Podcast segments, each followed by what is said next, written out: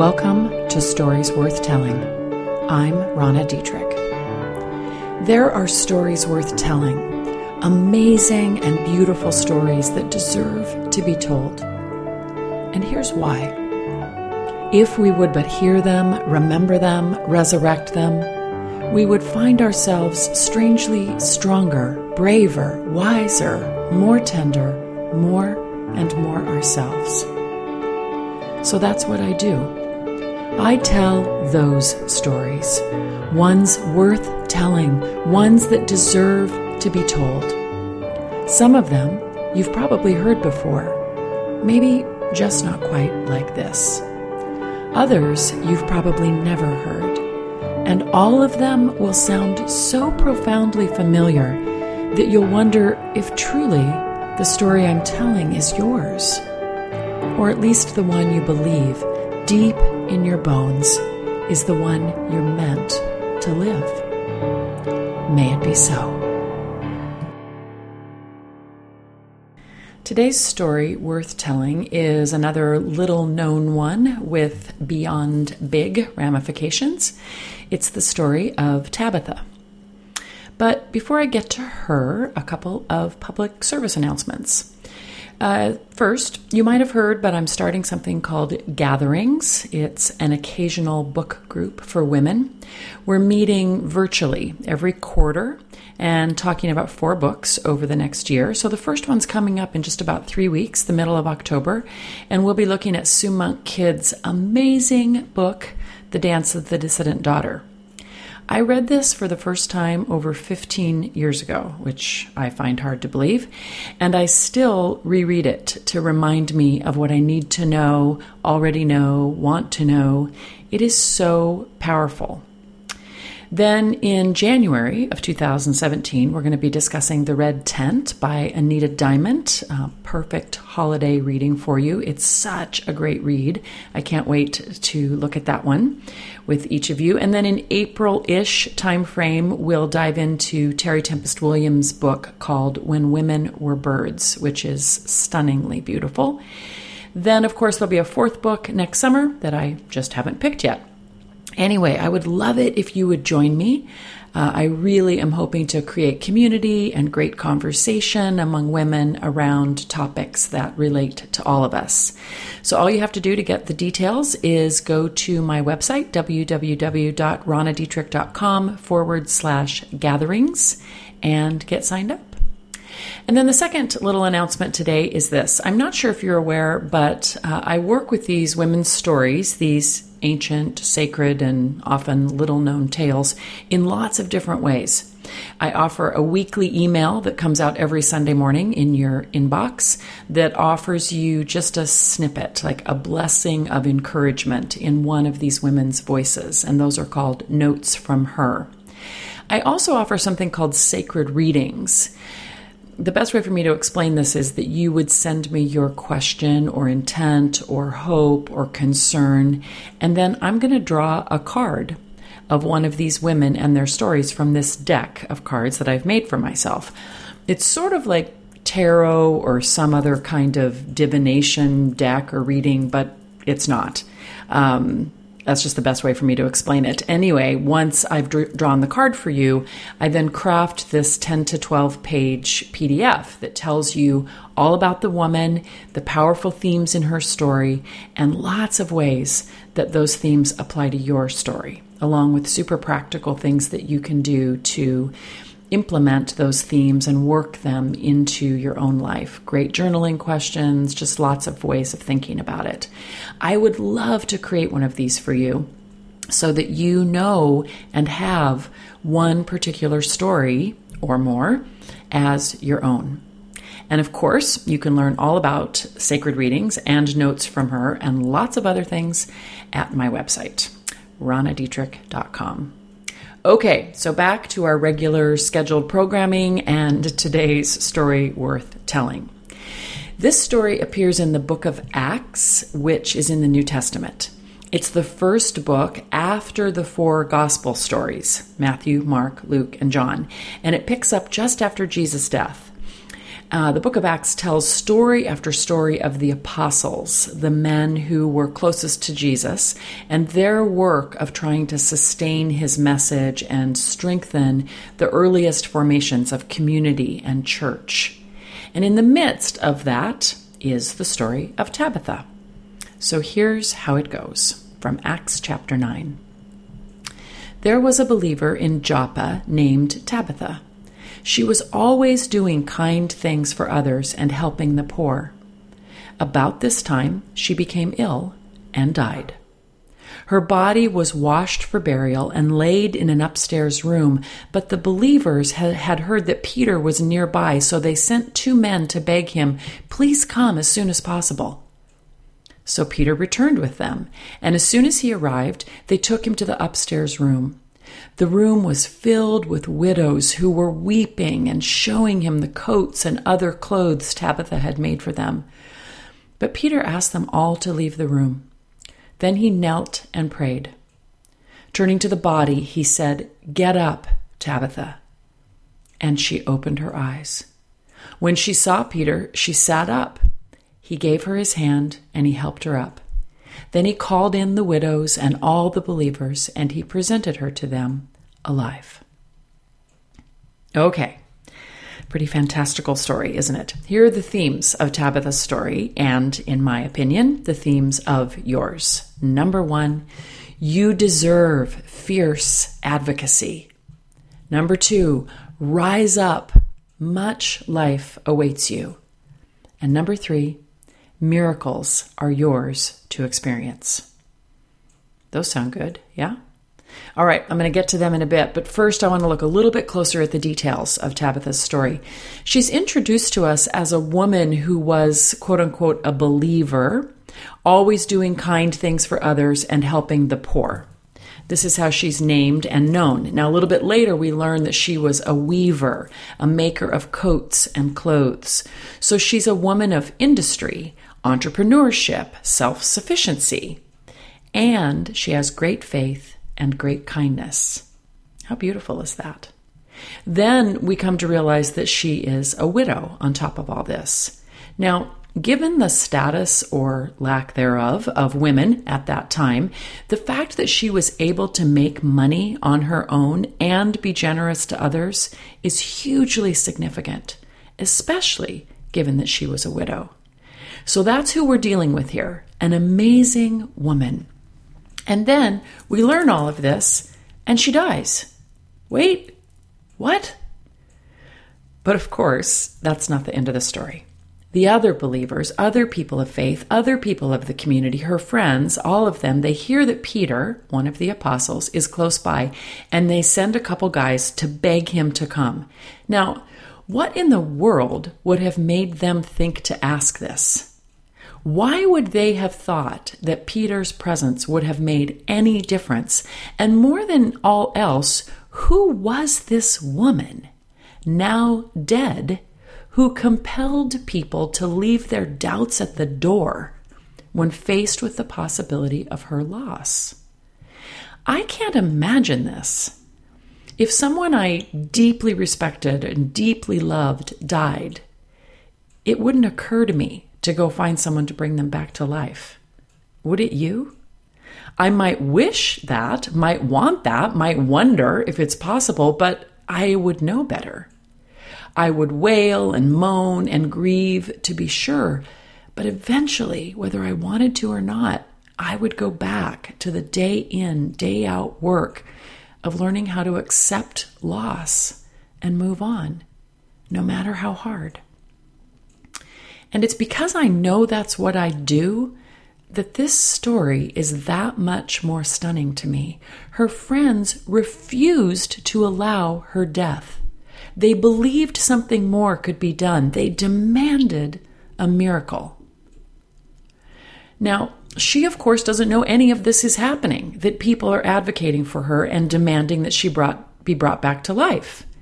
And I think it is important to note this to note that nothing is required of her to make this advocacy happen. Nothing is required to make her worthy of their effort on her behalf after she was already gone. She was dead. Her body was being washed and prepared for burial. And it's this the advocacy that is taking place on her behalf without any work on her part that speaks to our first theme. You deserve fierce advocacy. Do you believe me? Can you imagine that you could possibly be fought for in this way, even after the fact? That your friends and community would care about you this much? Well, that's what Tabitha invites you to not only consider, but to believe. I know, I know, you already feel resistance, don't you?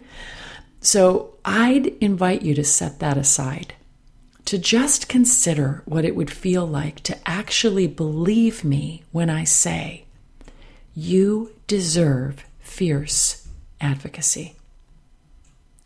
You do, you know. Here's what we most often know, though we work to stay alive. We work to be viable and industrious and gener- generous. We strive and slave and struggle. We are determined to prove our value, to be good enough, to be better. It rarely occurs to us that we don't need to do more or try harder or be better in order to be worthy of others' love and support and advocacy. We don't consider it, and because of such, it's exhausting. We rarely, if ever, consider that perhaps we are already worthy. Tabitha's story causes us to slow down and consider what it means to allow kindness and grace to believe that you are worth being advocated for, and to let that awareness, that truth, be what breathes life back into you. Instead of just trying a little bit harder one more time over and over again. Will you let that soak in? Repeat after me.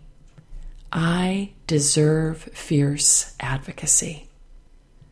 I deserve fierce advocacy.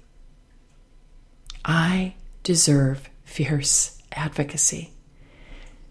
There is nothing I need to do or say to make this true. I can rest as in the deepest of sleeps, almost like the sleep of death, where every plate I was spinning and ball I was juggling and effort I was extending can fall away, where I can, even if only for a moment, see myself as Tabitha does, as worthy of others' efforts and demands and love on my behalf. I deserve this. And so it is. Okay, so Tabitha dies, not mostly dead, like Billy Crystal's wife says in The Princess Bride, completely dead. And then Peter comes as called. Now, why does he come when he could have so easily said no? She's, she's already dead, after all. Well, I think it goes right back to this advocacy piece. He is profoundly moved by the way her friends and community speak of her so beautifully, so powerfully, so kindly. And it's this, their advocacy of her, that strengthens his belief in himself that causes him to be willing to trust in his own capacity, to believe as they do that she is worth his prayers, his effort, his every attempt at the miracle that others long for on her behalf. So, Peter prays for her and tells her to get up, and she does. She opens her eyes, she sits up, she takes his hand, he helps her up, and then she's presented back to her friends, now alive. Can you even begin to imagine the celebration, the joy, the tears? And think about it from her perspective. She would have been relatively bewildered by all of this, not having known she was dead in the first place, nor resurrected. For her, it would have been like going to sleep and then waking up, but not for anyone else. How strange would that have been? What did it mean for her to step into her day to day life aware that it had been gone, over, done, but that now it wasn't. We can only begin to imagine this, right? Now, it could be at this point in Tabitha's story that you have already started to disconnect a bit from what I'm saying. What about this could possibly be relevant in your day to day life, this resurrection story? I'm so glad you asked. The point is not about the resurrection as much as it is about the rising up. That's the part that you can do. That's the part that you can understand. That's the part that you can practice. And that's the part that Tabitha speaks to again and again, directly into your very soul. Rise up. Much life awaits you. Tabitha was an ordinary woman, just like me and you. She wasn't a saint. She didn't give birth to the Messiah. She wasn't the sister to the man who parted the Red Sea. She didn't get pregnant at the age of 99. All of those stories exist in this text as well. Were it not for her resurrection, we would have never heard of her. She was an ordinary woman who experienced a miracle because she responded to Peter's words Tabitha, rise up. And if her, then maybe you as well. Yes, definitely you. Most of us do live ordinary stories through ordinary days that make up ordinary lives. Now, this doesn't mean plain or simple or boring or uneventful or even unmeaningful. It means that the bulk of us are not extraordinary by the world's standards. We may not all write books or appear on Oprah or be Oprah for that matter. We may not have millions of people view our TED Talk or be on the New York Times bestseller list or have a perfume named after us. We may not live in a house that overlooks the ocean or ride in a limousine everywhere we go. We may not do anything famous, quote unquote, or notable. But that hardly means, in fact, that doesn't mean that you don't have the opportunity to be a living, breathing miracle. Rise up. Much life awaits you. Ordinary life, beautiful life, life, period. That is the calling, the challenge, what matters most. In the midst of the ordinary days, our ordinary lives, to rise up and step into life. Now, here's how I know you can do this, how I know you already do this, how I know that you are already a living, breathing miracle. You survive little and big deaths that occur almost every day. Then you get up again the next morning. You survive loss and somehow open your eyes to the world that remains. And sometimes you feel nearly gone certainly down and out. But you hear the voice that faintly calls, Get up. And you do so yet again. That's miraculous. We've been conditioned to think of a miracle as something that is completely outside the realm of possibility. The Red Sea parting, Jesus walking on water, and yeah, the dead brought back to life. But what of the miracle that despite our grief and agony and depression and profound sadness, we still hope? What of the miracle that despite marriages or relationships that bind and bruise, we continue to live and sometimes leave? What of the miracle of our ability to open our eyes one more day, to sit up one more day, to take the hand of someone else one more time, to rise? Miracles, every one. And in each of these situations, large or small, especially small, Tabitha smiles. And she whispers yet again the same words she heard Rise up Rise up, rise up. So much life awaits you. Now, before I get to point number three, I want to insert something here that I think is miraculous in and of itself. I've talked about this before in a couple of other contexts, but it bears repeating. Did you know that there are only nine accounts of people being raised from the dead in all of Scripture? Only nine. Three are in the Old Testament, two of which are the sons of women. It is the woman's story that we, we hear.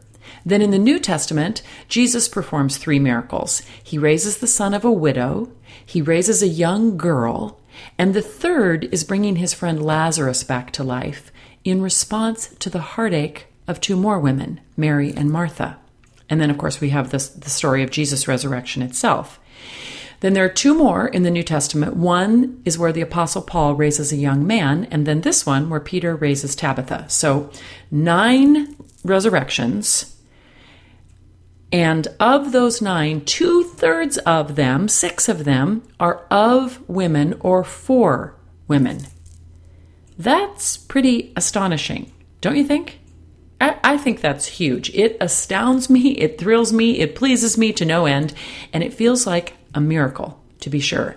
Now, I have lots of thoughts about why this is, what it means, what it signifies, why we ought to care. But here's what's most important about this tiny piece of data in case you didn't know, women matter. Their lives matter. They are the subject and stuff of miracles, and that includes you. Which leads me to my third point miracles are yours to experience. I don't feel like I need to say much more about this. I've spoken to it quite a bit already in this podcast, but what I think it comes down to is whether or not you will actually believe that this is true. It takes faith, right? Believing that miracles could be yours.